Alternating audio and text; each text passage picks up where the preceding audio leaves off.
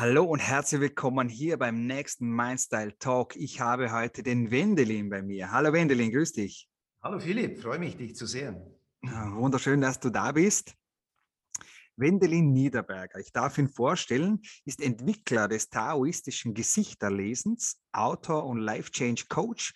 Gemeinsam mit seiner Frau leitet er die Visionäre Erfolgsakademie, die zum Ziel hat, Menschen und, und Unternehmen dabei zu begleiten, die Frage nach ihrem Warum zu beantworten. Große, große Frage und ich bin gespannt, wie du das mit Unternehmen tust. Warum, die Frage ist, warum bin ich hier? Was ist meine Aufgabe in diesem Leben? Wendelin Niederberger erforscht dabei schon seit bald 30 Jahren die Kreislauf-Weltsicht der östlichen Kultur. Seine Erkenntnisse daraus bilden die Basis sämtlicher Ausbildungen und sie tragen alle dazu bei, um den Menschen dabei zu unterstützen, für sich das zu finden, wofür es sich zu leben lohnt. Sein Spezialgebiet ist das Erkennen der Potenziale, Fähigkeiten und Talente der Menschen alleine aus ihren Gesichtsmerkmalen. Zu diesem Zweck hat er in jahrelangen Studien ein eigenes System entwickelt. Das basiert auf der Grundlage der chinesischen Medizin, angepasst auf die Bedürfnisse der westlichen Welt. Das ist schön, wenn man hier diese zwei Welten zusammenbringt. Da werden wir auch nachfragen. Die Ergebnisse seiner Forschungen hat er im Buch Taoistisches Gesichterlesen zusammengefasst, das bereits in der dritten Auflage auch erschienen ist. So ein, kleines, ein kleiner Satz. Glück im Leben erfährt erfährst du nur, wenn du deinen Seelenplan kennst und ihn auch erfüllst. Das ist eine von Wendelins Kernaussagen. Darum musst du das leben, wofür du bestimmt, dafür musst du das leben, wofür du bestimmt bist. Im taoistischen Gesichterlesen erkennst du deine wahren Ressourcen, die du und die Menschen in deinem Umfeld nutzen können und deinen Erfolg auf ein neues Level zu bringen. Das war mal ein Intro, Wendelin. Sehr cool. Äh, Wendelin hat mir das ein bisschen zur Verfügung gestellt, ihn äh, so vorzustellen. Ähm, ich habe natürlich auch ein bisschen recherchiert, aber jetzt muss ich eine erste Frage stellen, ob man das hier am Laptop quasi gut sieht. Was kannst du in meinem Gesicht lesen, außer dass es früh morgens ist? Ist, da bringst du mich jetzt, da bringst du mich jetzt gleich äh, an den ersten Grenzpunkt. muss ich dein Gesicht mal sehen, damit ich seh, damit ich es erkennen kann. Aber was man auf alle Fälle, wie man vorgeht, das ist äh, sehr leicht erklärt. Okay. Du schaust zuerst immer, welches Merkmal in deinem Gesicht ist am prominentesten mhm. äh, enthalten, also welches Merkmal zeigt sich am stärksten. Äh, du sagst dann, äh, das zeigt sich am stärksten, ist das, was ist hervortretend, was ist, was ist äh, größer oder was zeigt sich am meisten. Bei mir zum Beispiel äh, wenn man das ein bisschen von der Seite anschaut, dann weiß man, bei mir ist die Nase zum Beispiel sehr dominant. Äh, das ist bei dir jetzt nicht der Fall, sondern. Nicht? ich würde meine Nase als das Prominenteste bezeichnen in meinem das Gesicht. Ist, das ist das Problem der meisten Menschen, dass, weil die Nase ein bisschen vorsteht, meint man sei auch das Prominenteste. Aber man muss ein bisschen äh, die Proportionen kennen, damit man das überhaupt äh, so äh, beschreiben kann. Aber okay. was bei dir am meisten äh, zum Vorschein kommt, das ist äh, die Stirn. Du okay. hast eine, eine hohe, breite Stirn und wir teilen nun im taoistischen Gesichterlesen jeden einzelnen Bereich des Gesichts einem der fünf östlichen Elemente zu. Mhm. Das heißt, äh, ganz einfach ausgedrückt, sicher hast du schon einmal von so etwas gehört wie Fußreflexzonenmassage. Natürlich. Ja, eben, das kennt man hier auch relativ gut. Mhm. Und da geht es ja darum, dass man in den Füßen den ganzen Körper abgebildet hat. Das mhm. heißt, jedes einzelne Organ, jeder einzelne Körperteil hat eine Entsprechung in den Füßen. Mhm. Genau das Gleiche, das kennt man jetzt vielleicht ein bisschen weniger, genau das Gleiche ist der Fall mit den Händen. Mhm. Wenn wir noch ein bisschen detaillierter vorgehen möchten, dann haben wir das Gleiche auch noch in den Ohren. Also okay. überall hat es immer eine Entsprechung des gesamten Körpers und alles ist miteinander verbunden. Mhm. Und daraus ergibt sich natürlich jetzt eine ganz einfache Erklärung, warum ich irgendwelche Aussagen machen kann, weil ich mache das Gleiche mit dem Gesicht. Im, auch im Gesicht sind alle Organe und alle Körperteile abgebildet. Und das geht so, dass du quasi schaust, welcher Gesichtsbereich ist nun dominant vertreten Und aufgrund der Dominanz dieses Merkmals heißt das, dass das eben auch eines der Organe zugeordnet hat, dass es äh, Körperteile zugeordnet hat. Und wenn ich jetzt bei dir von der Stirn rede, dann ist die Stirn dem Wasserkreislauf zugeordnet. Mhm. Und der Wasserkreislauf wiederum ist äh, den Nieren zugeordnet. Und die Nieren haben bestimmte Funktionen im Körper und sie haben auch eine Entsprechung im Kreislauf, zum Beispiel im Kreislauf des Tages oder im Kreislauf des Jahres. Mhm. Und das ist dann das Zweite, was man wissen muss, zu welchen Prinzipien zählen diese einzelnen Organe. Und wenn ich jetzt äh, die Nieren nehme, dann ist die Niere die Nacht und die Nieren, die erholen sich am besten in der Nacht. Das mhm. heißt, das ist dieser Zustand, den du dann hast, wenn du eben in deinem Gesicht schaust, dass das Gesicht, mhm. die Stirn am meisten ausgeprägt ist, dann bist du jemand, der der Nacht zugeordnet ist und aufgrund dessen eigentlich nicht so früh aufstehen möchte und am Abend eben nicht unbedingt ins Bett gehen möchte, wann immer es geht. Und das ist schon bei Kindern so. Also auch bei Kindern sieht man das, dass Kinder, die dem Wasserelement zugeordnet sind, dass diese am Abend nie ins Bett wollen und am Morgen kriegt man sie nicht aus den Federn raus. Zum Beispiel eine Sache. Stimmt das bei dir ein bisschen oder hast du dich da umgewöhnt? Ähm, ich habe mich umgewöhnt. Ich, ich habe aber einen kleinen Aha-Effekt, muss ich ehrlich gestehen. Mhm also ich muss, muss sagen, ich weiß nicht, wie das als Kind jetzt war mit, mit äh, Frühaufstehen oder nicht. Habe gar nicht so klar in Erinnerung, aber es hat dann eine Zeit gegeben, in der ich sehr früh aufgestanden bin und aufstehen musste. Ähm, und das von meinem Gefühl ist mir total gelegen.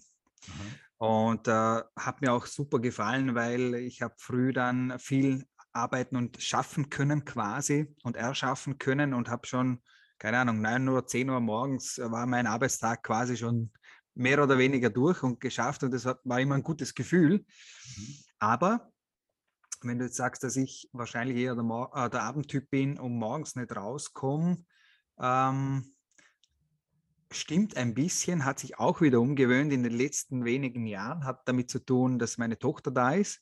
Ähm, seit dreieinhalb Jahren ich früh aufstehen muss, ein bisschen Schlaf fehlt, das gebe ich zu ähm, aber sich auch meine Arbeit wieder Richtung Abend verlagert hat und ich merke, dass ich da gute Energie habe und auch äh, kreative Energie habe. Und äh, da scheint sich das wieder jetzt zu decken. Ja, ganz spannend.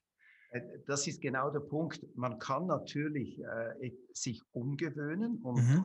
eine neue, einen neuen Rhythmus annehmen.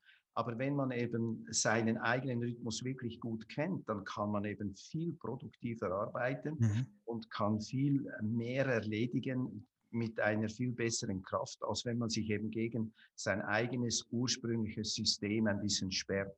Und oft sind es genau die Kinder oder eben eine Arbeitsstelle, die das erfordert, die eben dann schlussendlich äh, dazu führt, dass man sich umgewöhnt. Aber in Tat und Wahrheit ist es nicht wirklich das Beste, was du tun kannst. Ich sehe das auch an deinen Augen. Und zwar hast du unter den Augen, hast du hier ein bisschen äh, gedunsene, äh, ein gedunsener Teil. Das mhm. ist auch der Teil, der den Nieren zugeordnet ist. Und deswegen kannst du dir vielleicht einmal überlegen, ob nicht die Umstellung auf den Abend, wo deine kreativste Phase ist, ob du das nicht äh, besser einmal in Betracht ziehen kannst, dann wirst du feststellen, ob es besser ist oder eben äh, mhm. dir überhaupt nicht zusagt. Aber wenn schon die Lebensumstände so sind, wäre es mal äh, wert, sich äh, darüber Gedanken zu machen und das mal auszuprobieren. Bei den meisten ist es so. muss ich mit meiner Tochter reden. ja, ob, die das, ob die das verstehen mit dreieinhalb Jahren, ist die Frage. Es ist ein bisschen klein und mhm. ist äh, die, die sehr früh auf ist, ja. ist jetzt ganz, ehrlicherweise nicht das Problem. Die große Sache ist, meine Frau ist absolut, die kommt überhaupt nicht raus in der Früh. Dafür, die, die lebt den Abend voll aus. Und so ist unsere Vereinbarung, dass ich in der Früh mit der Kleinen aufstehe. Mal schauen, wie wir das hinkriegen. Genau, also dann ist es ja schön, dann wird ja wahrscheinlich deine Frau in diesem Bereich auch äh, ein bisschen so äh, in die Wasserthematik hineingehen und dann kannst du ja sagen, das ist absolut gut so. Aber gut. es geht ja nicht eigentlich nicht nur um äh, Schlafrhythmus und so weiter. Natürlich. Das ein Teil, ein kleiner Teil. Aber genau. Was es geht, ist äh, Wassermenschen. Wir, wir schauen jetzt immer auf die Muster. Und das mhm. haben die Chinesen wirklich drauf gehabt. Diese mhm. Muster zu erkennen, die es in der Natur gibt. Und wenn ich jetzt von einem Wassermenschen rede, dann ist das jemand, der wie das Wasser Fähigkeiten mit sich bringt. Wie zum mhm. Beispiel Wasser, das hat zu tun mit Gefühlen. Darum sind Wassermenschen Menschen mit ganz tiefen Gefühlen. Und diese tiefen Gefühle, die kann man nur als Wassermensch wirklich kennen. Jemand, der nicht Wasser ist, der weiß gar nicht, wie tief die Gefühle eines Wassermenschen sein können. Mhm. Und da kommt das Problem, nämlich, dass die anderen das nicht so haben und dann fühlt man sich oft als Wassermensch ein bisschen daneben, weil man eben mit so tiefen und äh, wichtigen Gefühlen durchs Leben geht. Und wenn ich jetzt das weiter beschreibe, dann kann ich noch was dazugeben, nämlich Wasser sieht man ja, wenn es sich sammelt, sieht man ja nur die Oberfläche. Mhm. Darum, wenn ich mit einem Wassermenschen begegne, dann zeigt er oft seine Gefühle nicht so stark. Das heißt, man sieht bei dem Wassermenschen eigentlich auch nur die Oberfläche. Aber was darunter abgeht, das ist eigentlich das Wesentliche. Weißt du, das, das, das sind tiefe Gefühle in dir drin, aber man möchte die ja nicht wirklich so zeigen, vor allem als Mann natürlich nicht und in der Geschäftswelt schon gar nicht. Aber diese Gefühle gehören zu dir und du bist ein ausgesprochener Gefühlsmensch. Das wäre so eine weitere Ebene des Wassers. Dann gibt es noch eine, eine andere und das ist, Wasser findet immer einen Weg und möchte nicht eingegrenzt werden. Was heißt das jetzt für dich? Das heißt für dich, dass wenn du vor einer Problemstellung bist, dass du dir immer einen Weg suchen kannst und ihn auch findest. Weißt du, Wasser geht ja in alle Ritzen rein, geht ja überall rein. Man redet ja auch davon, es gibt zum Beispiel zwei Arten von Flachdächern. Ich weiß nicht, ob du das schon mal gehört hast. Mhm. Man sagt zwei Arten von Flachdächern. Es gibt solche, die rinnen und solche, die noch nicht rinnen. Mhm. Ja? Und das bedeutet nichts anderes, als dass das Wasser immer irgendwo eine Ritze finden wird, wo es durchgehen kann und das Wasser eben nicht gerne eine Eingrenzung hat in, seinem, in seiner Bewegung. Wasser möchte mehr anderen, möchte sich seinen eigenen Weg suchen. Ja? Das ist so das Ding. Und wenn du das jetzt in der Geschäftswelt kennst und das weißt, dann äh, ist es notwendig, dass wenn du einen Wassermenschen im Team hast, dass du dem alle Freiheiten gibst, seinen eigenen Weg zu suchen und zu gehen. Also wenn du ihm sagst, so, wir sind jetzt hier und dann gehst du zu Punkt A, dann machst du Punkt B, dann machst du Punkt C und wenn das nicht geht, gehst du dann zu Punkt E und wenn das nicht funktioniert, dann gehst du da weiter. Also rigide Vorgaben solltest du einem Wassermenschen nie geben, damit äh, zerstörst du quasi seine, seine große Fähigkeit, nämlich seine eigenen Lösungen zu finden. Und das mhm. sind so Dinge, die man in der Geschäftswelt eben wissen muss, wenn man das Beste aus Menschen herausholen möchte. Und das mhm. wird wahrscheinlich auch der Grund sein, warum du selbstständig bist, warum du dir deinen eigenen Weg gesucht hast, warum du dein eigenes Ding machst und warum du es auf die Art und Weise machst, wie es eben für dich stimmig ist und nicht, wie man es dir vorgibt. Ist das einigermaßen äh, richtig beschrieben jetzt für dich als Person? Also ich müsste jetzt absolut das Interview abbrechen und, und sagen, Wendelin, jetzt hast du mich aufgedeckt. Ja, es trifft sehr, sehr, sehr vieles davon zu. Ich hoffe für die Zuhörer da draußen, dass sich auch einige abgeholt fühlen. Bin ja. mir sehr, sehr sicher. Also kann das absolut bestätigen, ähm, unternehmerisch gesehen, dass ich da das Wasser bin und meine Wege suche und meine Wege mache. Und überspitzt ausgedrückt meinen eigenen Kopf durchsetze auch, was auch, was auch gut und schön ist für mich persönlich. Ja. Das hast mich absolut getroffen, Wendelin. Äh, verrückt, wie du über, über fünf Minuten, keine Ahnung, wie lange wir jetzt gesprochen haben, ja, das ganze Potenzial auf, aufdeckst. Ich muss jetzt Interessant. Auch, dass ich nicht die ganze Stunde verbrauche, um äh, dich zu beschreiben. Ich könnte noch viele weitere Dinge dazugeben. Aber das Schöne Natürlich. Das Schöne am taoistischen Gesichterlesen ist, und das muss ich jetzt wirklich vorausschicken, viele Menschen sind ein bisschen skeptisch mit diesem Gesichterlesen. Natürlich, ja. Das ist auch, das ist auch richtig so, weil es gibt ganz verschiedene Systeme. Ja. Mhm. Und das System, das ich hier aus dem östlichen Kulturkreis äh, weiterentwickelt habe, da gibt es nur positive und unterstützende Beschreibungen. Mhm. Es gibt also nicht irgendetwas, das, das negativ ist, das man in einem Gesicht erkennen kann. Es gibt einen Unterschied, ob jemand grundsätzlich äh, schlecht ist, und zwar ist er nur deswegen schlecht, weil er sich entschieden hat, schlechte Dinge zu tun. Aber diese Dinge kann man in einem Gesicht nicht erkennen. Mhm. Jemand entscheidet, weißt du? Mhm. Also wir haben hier wirklich nur Potenziale, nur Fähigkeiten, nur Talente, nur Begabungen, die wir beschreiben können. Und das Wichtigste ist doch, dass du als Mensch dass du deine Begabungen, deine Talente, deine Fähigkeiten kennst und dass du diese in deinem Alltag einsetzen kannst. Mhm. Ich nehme jetzt ein anderes Beispiel. Stell dir vor, es ist jemand kreativ. Ja? Äh, ein Mensch, der sehr kreativ ist und kann die Kreativität nicht leben. Wie glücklich kann so ein Mensch in seinem Leben werden? Das ist unmöglich.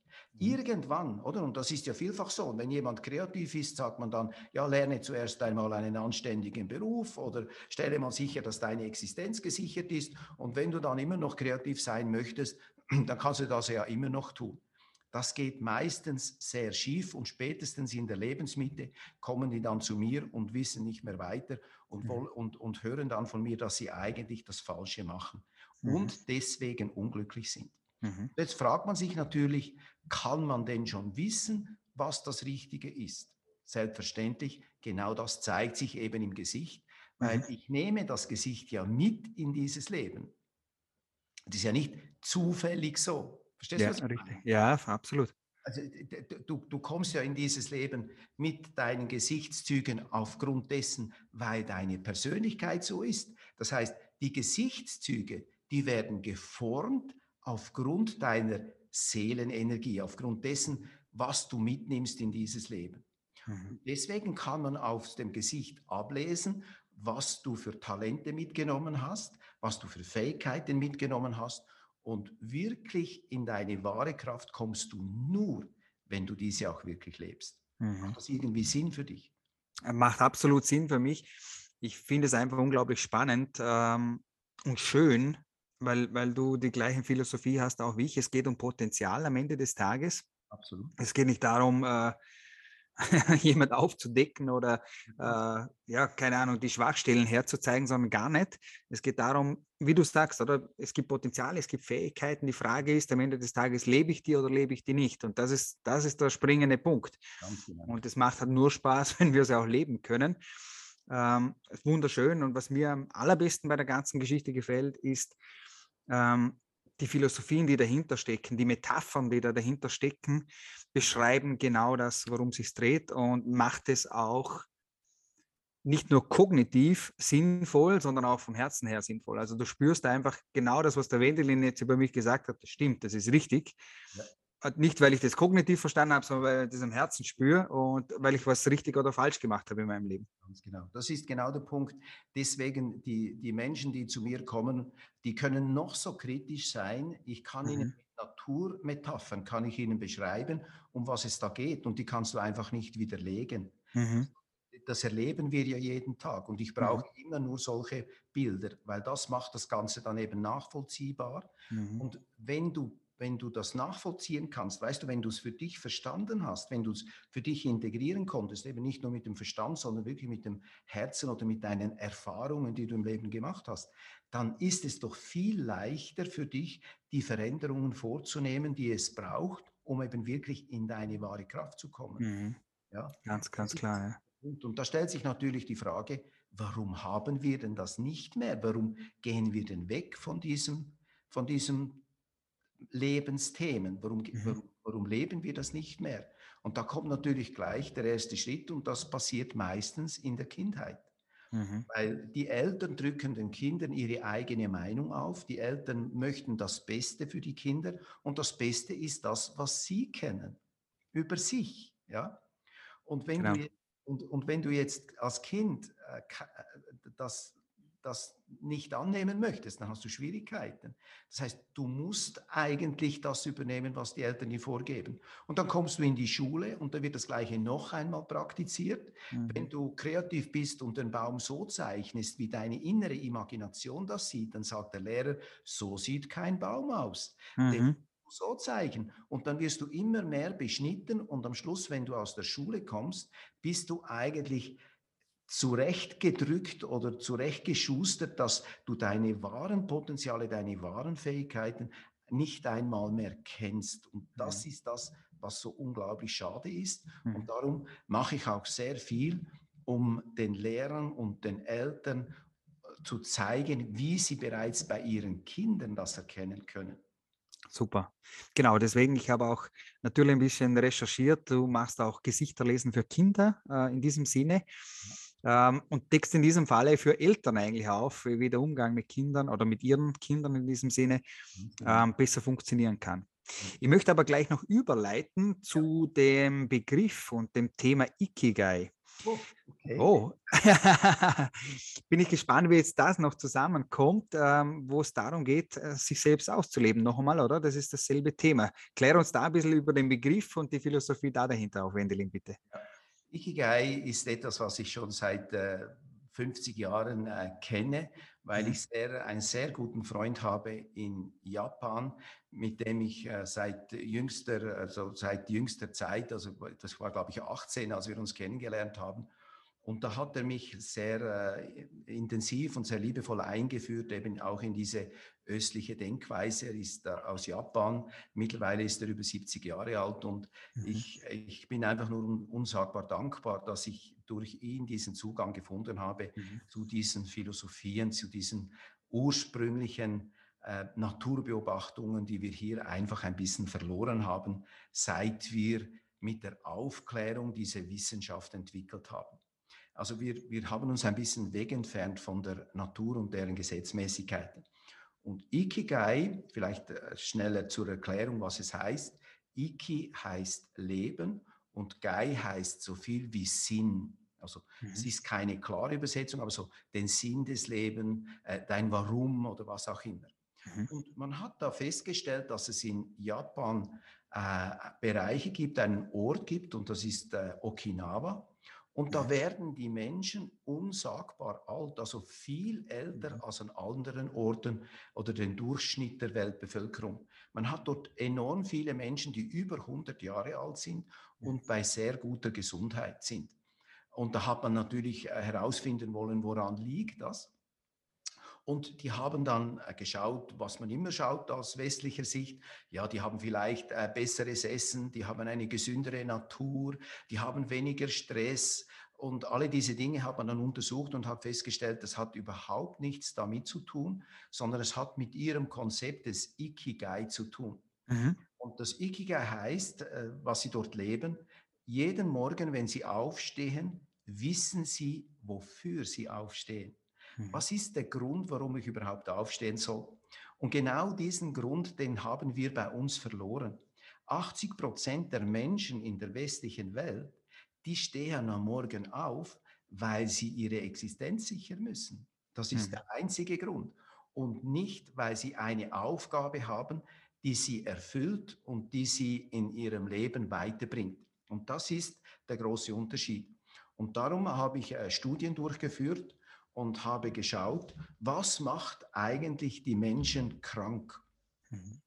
Und ich bin dabei genauso auf Erstaunliches gestoßen. Ich habe auch viele Studien, habe ich auch äh, nachgeforscht und nachgelesen. Und da hat man festgestellt, dass die Menschen nicht krank werden, weil sie sich ungesund ernähren oder ungesund verhalten, sondern sie werden krank, weil sie in ihrem Leben nicht das tun, wofür sie in dieses Leben gekommen sind, mhm. ihr Ikigai. Mhm. Und aufgrund dessen, weil sie so frustriert sind innerlich darüber, weil sie mhm. ihre Talente nicht nutzen können, weil sie ihre Begabungen nicht einsetzen können, weil sie nicht das tun können, wofür ihr Herz brennt, fangen sie an zu kompensieren. Mhm. Das heißt, sie fangen an, ungesunde Lebensweisen in ihr Leben zu integrieren, wie zum Beispiel schlechte Ernährung, wenig Bewegung und so weiter. Und schlussendlich ist es das, was sie dann krank macht. Aber dahinter ist diese innere Leere, die eben diese Krankheit auslöst oder dieses schlechte Verhalten auslöst. Und dafür habe ich im 2019 in Tokio an der Ethnomedizinischen Konferenz einen Preis gewonnen, einen Ehrenpreis gewonnen, um das noch schnell zu sagen, weil ich die Asiaten davon überzeugen konnte, dass ihre Prinzipien tatsächlich stimmen, aber ja. dass wir einfach immer auf die falschen Dinge schauen. Okay. Wenn du doch innerlich zufrieden bist, wenn, dein Herz, wenn du das tun kannst, wofür dein Herz brennt, wozu musst du dann dich schlecht ernähren? Warum sollst du dann irgendwelche Alkohol oder Nikotin oder Dinge zu dir nehmen? Das braucht es ja gar nicht, weil du bist dir sowas von erfüllt, dass, ja. es, dass es diese Kompensationen nicht braucht. Kompensationen mit ungesunden Dingen, die macht man nur, wenn man mit sich selber nicht zufrieden ist. Und da gehen die Menschen dann eben auf die Suche und ich hoffe, jeder hat die Möglichkeit in seinem Leben, sein Ikigai zu finden, nämlich das, wofür es sich für diesen Menschen zu leben lohnt. Wunderbar. Und wenn man dann weiterschaut, ist die Unterstützung darin, dass ich sagen kann, und wie finde ich jetzt mein Ikigai? Mhm. Dann sage ich, schau in dein Gesicht und dort steht. jetzt, jetzt, schließt sich der Kreis wieder. genau, genau. super. Eigentlich herbeiführen. Ja, wunderbar, perfekt. Ähm, wunderbare äh, äh Philosophie und wir wissen, dass äh, die östlichen Kulturen hier sehr viel nicht nur mitbringen, sondern definitiv einfach anders denken. Allein die, die schlichte Philosophie, dass sie zum Arzt gehen, wenn sie gesund sind, nicht wie bei uns hier, dann weißt du, hast du sofort äh, ähm, den Blickwinkel, dass sie wahrscheinlich was richtig machen. Sie gehen zum Arzt, um gesund zu bleiben und nicht wie wir. Ähm, wirklich wunderschöne Geschichte. Es geht ja noch weiter. Ich weiß nicht, ob du das kennst. Der Arzt wurde früher in Asien nur bezahlt, solange die Menschen gesund blieben. Aha, das wusste ich nicht. Ne, sobald sie krank werden, durfte man ihn nicht mehr bezahlen. Das heißt, er hat also alles, alles in die Waagschale geworfen, damit die Leute gesund bleiben und er sein Einkommen bekommt. Also er war nicht motiviert dadurch, dass die Leute krank werden, sondern er wurde motiviert dadurch, dass die Leute gesund bleiben. Mann, was wäre das für ein System für uns? Wie viel ja, das wäre was für uns tatsächlich.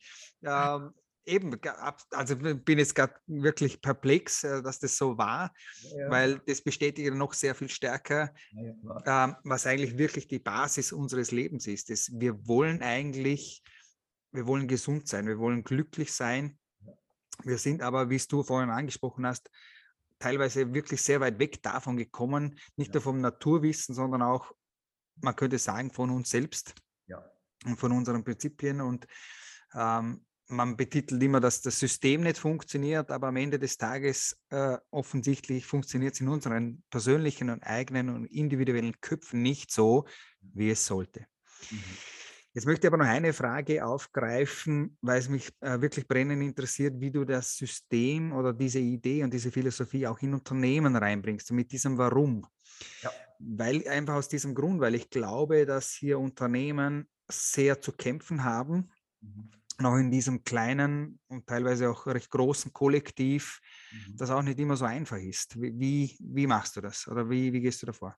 Also es ist äh, mal, um vorauszuschicken, ganz wichtig zu wissen, ich mache das in erster Linie mit kleineren und mittleren mhm. Unternehmen. Okay. Äh, weil ich bei großen Unternehmen einfach das Problem sehe, dass dort Manager oder Führungskräfte an, an der Arbeit sind, die man jederzeit wieder auswechseln kann. Mhm. Und wenn ich mit einem Team einen solchen Prozess gehe, dann müssen die Menschen, die dort arbeiten, das Vertrauen bekommen, dass das auch wirklich ernst gemeint ist, was da gemacht wird. Mhm. Und wenn ich äh, mit einem Besitzer einer Firma arbeite, dann ist es nicht möglich, dass du den auswechselst, einfach so. Mhm. Dann müsste die Firma verkauft werden oder irgend so etwas, aber das macht er ja nicht, wenn er einen solchen Prozess anfängt zu gehen. Mhm. Weißt du, mhm. mhm. Ja, natürlich. So, und dann werde ich als, als erstes, nehme ich immer die Unternehmer und ich nehme immer auch die Partnerin oder den Partner dazu. Mhm. Und ich erarbeite mit ihnen ihr eigenes Ikigai. Mhm. Was ist eigentlich der Grund, warum du hier bist? Und ich gehe von der, von der Sichtweise aus, dass ein Unternehmen eigentlich nur dazu da ist, um dir den Rahmen zu geben, dein Leben zu leben, wie du es gerne leben möchtest.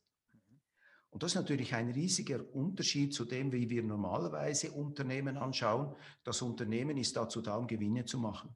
Mhm. Und das ist eine Verlagerung der Prioritäten. Mhm. Wenn das geklärt ist, wenn der weiß, wofür er dieses, diese Firma hat, also wenn er das Ikigai seiner persönlichen Firma kennt, also warum er diese Firma hat und was für einen Zweck die Firma hat, dann gehe ich weiter auf die Stufe der Geschäftsleitung.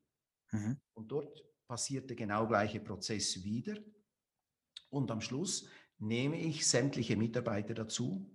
Und die Mitarbeiter, die sollen sich nun in einer Heterarchie, also während dieses Prozesses herrscht eine Heterarchie, also keine, keine äh, Hierarchie, sondern mhm. Damit jeder Mitarbeiter, egal welche Position er hat, ob er der Inhaber ist, ob er in der Geschäftsleitung ist oder ob er irgendwo in einer Arbeit tätig ist, wo er zum Beispiel die Abfalleimer leert oder mhm. die Halle putzt oder was auch immer. Mhm. Jeder muss durch, aufgrund seiner Persönlichkeit seinen Beitrag leisten, mhm. damit sie sich einigen können darauf, was ist das Warum unserer Firma. Mhm. Und hier herrscht nicht irgendwie eine Abstimmung, dass man sagt, 60 Prozent sind dafür und 40 Prozent für was anderes, sondern es muss eine Einigkeit erreicht werden. Mhm. Und wenn diese Einigkeit da ist, wenn Sie Ihr Ikigai gefunden haben, dann können Sie auch sagen, wenn Sie Ihre Vision geklärt haben, aber eben auf die Art und Weise, nicht irgendein moderner Satz, der irgendwie gut tönt, sondern das ist ein sehr intensiver Prozess, ein persönlicher Prozess dieser Menschen. Und wenn das geklärt ist, dann führt nicht mehr die Hierarchie, sondern das Ikigai. Dann mhm. führt nicht mehr die, die, die Vorgesetzten, sondern mhm. dann führen, führen die Werte, mhm. die sie sich selber gegeben haben. Mhm. Innerhalb dieser Werte, wenn sich die Menschen in dieser Firma innerhalb dieser Werte bewegen, können sie tun und lassen, was immer sie wollen. Ja. Das befreit natürlich eine unglaubliche Kraft.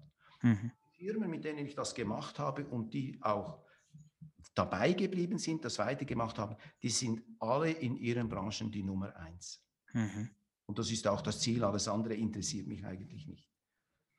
Also so kriegt man das hin. Das ich würde jetzt unterm Strich sagen, grenzgenial. da fällt mir gerade kein, besser, kein besserer Ausdruck ein.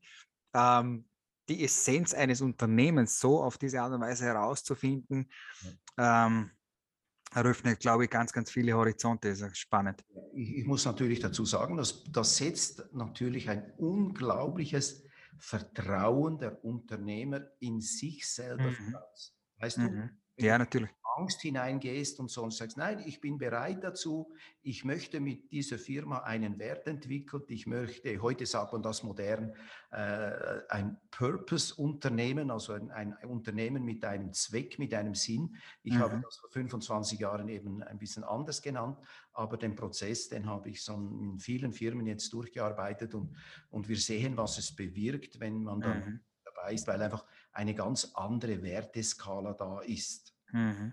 Das ist äh, spannend. Höchst, höchst spannend.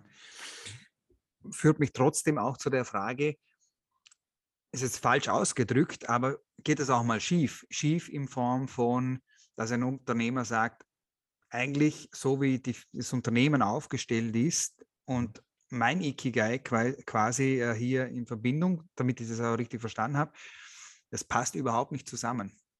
Passiert sowas auch mal? Das kann gar nicht passieren, weil okay die Menschen, die sich in einer Firma finden, mhm. die finden sich aus einem spezifischen Grund. Und die meisten Mitarbeiter sind immer sehr skeptisch am Anfang, weil sie auch schon irgendwelche Motivationsseminare oder irgendwelche äh, Schulungen mitgemacht haben und sie haben äh, mittlerweile gelernt, da kommt meistens nur immer sehr viel Blabla raus dabei und es passiert dann schlussendlich trotzdem nicht viel. Mhm. Und wenn ich diesen Widerstand überwunden habe, wenn ich sie dazu begeistern konnte, und ihnen das Vertrauen geben konnte, dass sie wirklich selber für ihr eigenes Unternehmen verantwortlich sind. Weißt du, du musst, du musst erkennen können, hier gibt es niemanden mehr, der dir irgendwelche Vorgaben macht, sondern ihr seid es, die euer Umfeld äh, gestalten. Da kommt mhm. niemand von außen. Mhm. Und es wird auch kein Chef mehr kommen, der euch am Morgen motiviert. Das ist deine Aufgabe und deine Verantwortung. Und jetzt stell dir mal vor, du selber, also jetzt du als Philipp, du hast ein Unternehmen. Hm. Du möchtest doch dieses Unternehmen so gestalten, wie du es gerne hättest. Mhm. Wenn jetzt jemand kommen würde und dir sagen würde, ja Philipp, so geht das nicht, das musst du so machen und da musst du Einsparungen vornehmen und da musst du in diese Richtung gehen, da ist der Markt viel besser und so weiter, dann bist doch du nicht mehr derjenige, der du jetzt bist. Wenn du die Gestaltungsmöglichkeiten, die du jetzt hast, plötzlich nicht mehr hättest, dann würdest mhm. du gehen. Ganz klar, ja. Eben genau, und das ist der Punkt, dass du, wenn ein Mitarbeiter sich identifizieren kann, wenn er sich für diese Werte einstehen kann und wenn er das leben kann, dann will er da bleiben und die haben auch keine Fluktuationen mehr. Hm. Da gehen am Anfang Leute weg, die lieber in der sozialen Hängematte drin stecken, natürlich. Das sage ich auch vorher schon. Du musst mhm. es werden Leute die Firma verlassen. Aber du wirst feststellen, es werden genau die gehen, die eigentlich schon lange hätten gehen sollen und die eigentlich sowieso nie in diese Philosophie hineingepasst haben. Mhm. Das passiert natürlich. Und das Allerschönste ist es, wenn du dann mit diesen Teams, mit diesen Leuten ihr eigenes Ikigai, also ihr persönliches Ikigai finden lässt und dir jeder vor den Augen des Chefs sagt, ich freue mich so, dass ich jeden Morgen in diese Firma gehen kann und meinen Beitrag leisten kann, ein, diese Welt ein bisschen besser zu machen mit dem, was wir tun. Was meinst du, was da für eine Kraft befreit wird? Die können die Nummer eins werden in der Branche, weil sie ja sonst niemand macht. Weißt du, mhm. was ich meine? Und, und, nicht auf diese Weise macht. Das muss man auch dazu sagen. Ja. Super, super spannende Geschichte und ich bin auch ähm, sehr davon überzeugt, in dieser kurzen Zeit, was du mir erzählt hast, darüber, allem voran, weil eben sich die Potenziale auch maximieren. Also mehrere Potenziale kommen zusammen und werden maximiert. Wie du sagst, du hast es als Kraft jetzt äh, betitelt.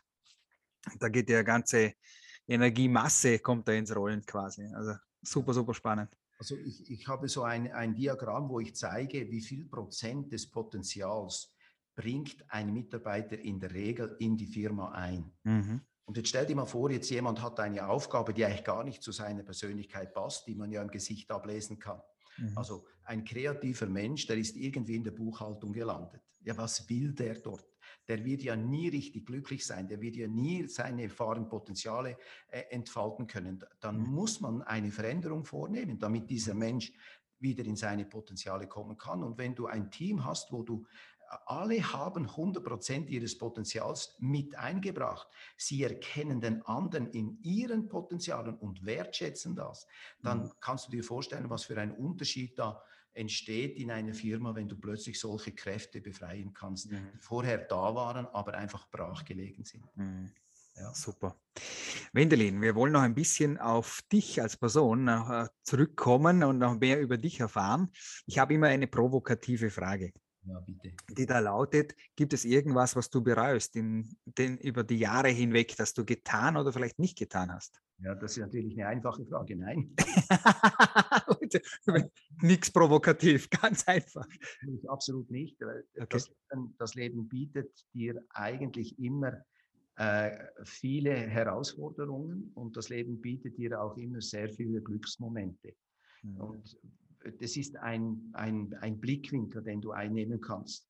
Natürlich ist in dem Moment, wo eine Herausforderung kommt, äh, nicht das gleiche Gefühl da, wie wenn ich Glücksmomente habe. Aber wenn ich den Blickwinkel darauf werfe, warum kommen jetzt diese schwierigen Zeiten oder warum gibt es diese Herausforderungen, dann habe ich festgestellt, dass immer dann, wenn ich solche Phasen überwunden habe, dass die immer nur zu meinem Besten waren mhm. weil ich Dinge vorher nicht gesehen habe, die ich hätte sehen sollen.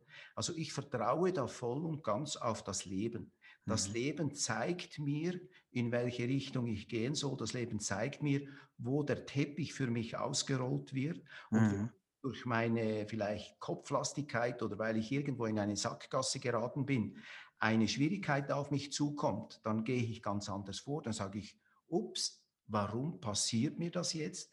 Was mhm. will mir das Leben zeigen? Und was, muss, was habe ich bisher nicht erkannt, was ich hätte erkennen sollen? Und wenn ich auf die Art und Weise vorgehe, dann weiß ich, dann wird daraus etwas Wunderbares wieder entstehen. Und wenn man dann zurückschaut im Leben, wird man feststellen, dass genau diese schwierigen Phasen eigentlich die besten Phasen waren, weil es uns dahin gebracht hat, dass wir wieder glückliche Momente erleben konnten. Hm, hm, richtig. Angenommen, du würdest aber auch jetzt dein 20 Jahre altes Ich noch einmal treffen. Hättest dann einen Rat für ihn, obwohl du jetzt nichts bereust, hättest du einen Rat für dein 20 Jahre altes Ich? Ja, äh, das ist natürlich schwierig, weil man kann natürlich nicht, wenn man gewisse Erfahrungen nicht gemacht hat, kann man natürlich sehr schwer, sehr schwer etwas nachvollziehen, was der Alte dir da erzählt. Weißt du? das, ist, das ist klar, aber aus der heutigen Sicht hättest du einen Rat vielleicht, ja. wo du sagst, das hätte mir damals als 20-Jähriger vielleicht geholfen vielleicht hätte mir, äh, gut, ich, ich muss sagen, ich hatte ein unglaubliches Glück. Also ich, ich okay. mein, Leben, mein Leben ist eine Aneinanderreihen von wirklich unglaublichen äh, positiven Ereignissen. Also die Menschen, die ich getroffen habe, wie zum Beispiel eben meinen Freund in den Unternehmen, die ich gearbeitet habe, die Mentoren, die ich getroffen habe und so weiter. Also ich sehe das einfach irgendwie es, es, wird mir alles irgendwie zugefügt. Also ich, ich, ich komme auf alle, ich komm, die werden diese Dinge werden mir wie vor die Nase gelegt und ich kann sie einfach nur noch nehmen. Das mhm. ist das, wie es mir vorkommt. Und ich glaube, mhm. dieses Bewusstsein, wenn ich das eben als 20-Jähriger schon stärker gehabt hätte, mhm. hätte ich vielleicht auch noch bewusster leben können. Weißt du, du sagst, schau, das Leben präsentiert dir nur die Dinge, die dich weiterbringen. Mhm. Weil ich gehe heute mit meinem Wissen, das ich heute habe, natürlich davon aus, ich habe eine Aufgabe mit in dieses Leben genommen. Mhm. Bringt mich, muss ich gleich schnell unterbrechen, bringt mich gleich sofort zur nächsten Frage. Wo kann es für einen Wendelin noch hingehen? Also gibt es noch eine Vision äh, für die nächsten Jahre? Absolut, bitte. Absolut. Ich habe eine Bestimmung mhm. und die Bestimmung ist diejenige, dass wir mit unserer Arbeit das Kreislaufmodell der östlichen Kultur, mhm. das eine in sich geschlossene Wissenschaft ist, mhm. sehr ausführlich äh, festgehalten wurde und beschrieben wurde, mhm. dass diese, dieses Kreislaufmodell, wie man das nennt, und heute reden wir ja von Klimawandel und so weiter, wenn wir das Kreislaufmodell kennen würden hier im Westen, hätten wir auf einen Schlag die meisten Probleme schon gelöst. Mhm. Das Finanzsystem, das Gesundheitssystem, das Schulsystem, äh, you name it, das Wirtschaftssystem. Wir würden sofort eine ganz andere Lebensweise in unsere Gesellschaft bringen. Mhm. Meine Bestimmung ist es, dass wir hier im Westen mhm. dieses Kreislaufmodell als Basis unserer Geschäft, Gesellschaft etablieren. Mhm. Und das ist etwas, was natürlich nicht so einfach ist, weil wir natürlich immer noch das alte Schulsystem haben, wo man eben genau das Umgekehrte macht.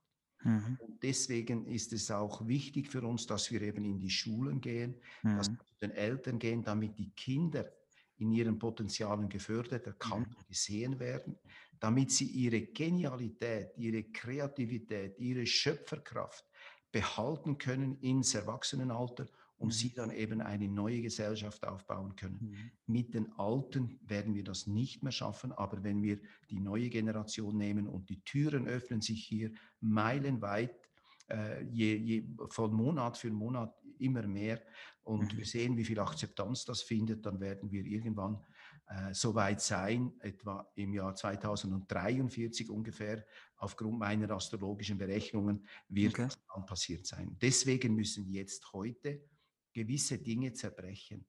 Mhm. Dieser Umbruch, der jetzt stattfindet, ist nichts anderes als die Vorbereitung darauf, dass wir bereit sind, ein neues Bewusstsein in unserer Gesellschaft anzunehmen. Mhm. Grandios. Eine Abschlussfrage habe ich, Wendelin. Wenn du, die letzten, wenn du die letzten wenigen Tage, vielleicht Wochen zurückblickst, wo war dein letzter Gänsehautmoment? Nimm uns bitte dort mit. Äh, mein letzter Gänsehautmoment ist äh, erst einige Tage zurück. Äh, ich war in den Ferien ich war in Griechenland und wenn ich am Morgen aufwache und diese rote Scheibe, diese rote Scheibe mhm. steigt über dem Meer auf und strahlt in mein Gesicht und ich sehe die Gesetzmäßigkeit, die dahinter steckt. Du kannst sicher sein, jeden Morgen geht die Sonne auf. Mhm. Das ist ein Naturgesetz. Und wir können uns, wenn wir uns wieder mit der Natur und ihren Gesetzen auseinandersetzen, können wir uns einfach hingeben und fallen lassen. Mhm. Und auch wenn es nur so ein Sonnenaufgang ist, aber wenn du das verbindest mit diesen Erkenntnissen, die ich da hatte, dann fördert das wirklich mein Gänsehautmoment. Mhm. Und das ist erst jetzt drei, vier Tage her. Traum, wunderschön. Mhm. Wendelin, ich danke dir von ganzem Herzen, dass du da warst. War super, super spannend. Ähm, danke für die tiefen Einblicke und die auch Vorausblicke, Visionen, was da eigentlich alles möglich ist. Ich liebe es, über Potenziale und deren Entfaltung tatsächlich zu sprechen. Vielen Dank und hoffentlich auf ein nächstes Mal. Ich äh, danke dir, liebe Philipp, dass du da mich äh, gefunden hast und mich eingeladen hast für dieses Gespräch. Gerne. Das ist wunderbar und ich habe mich wirklich, wirklich gefreut, diese sehr, sehr klugen und sehr, sehr guten Fragen zu beantworten. Danke vielmals. Vielen Dank. Danke und in diesem Sinne bis zum nächsten Mal.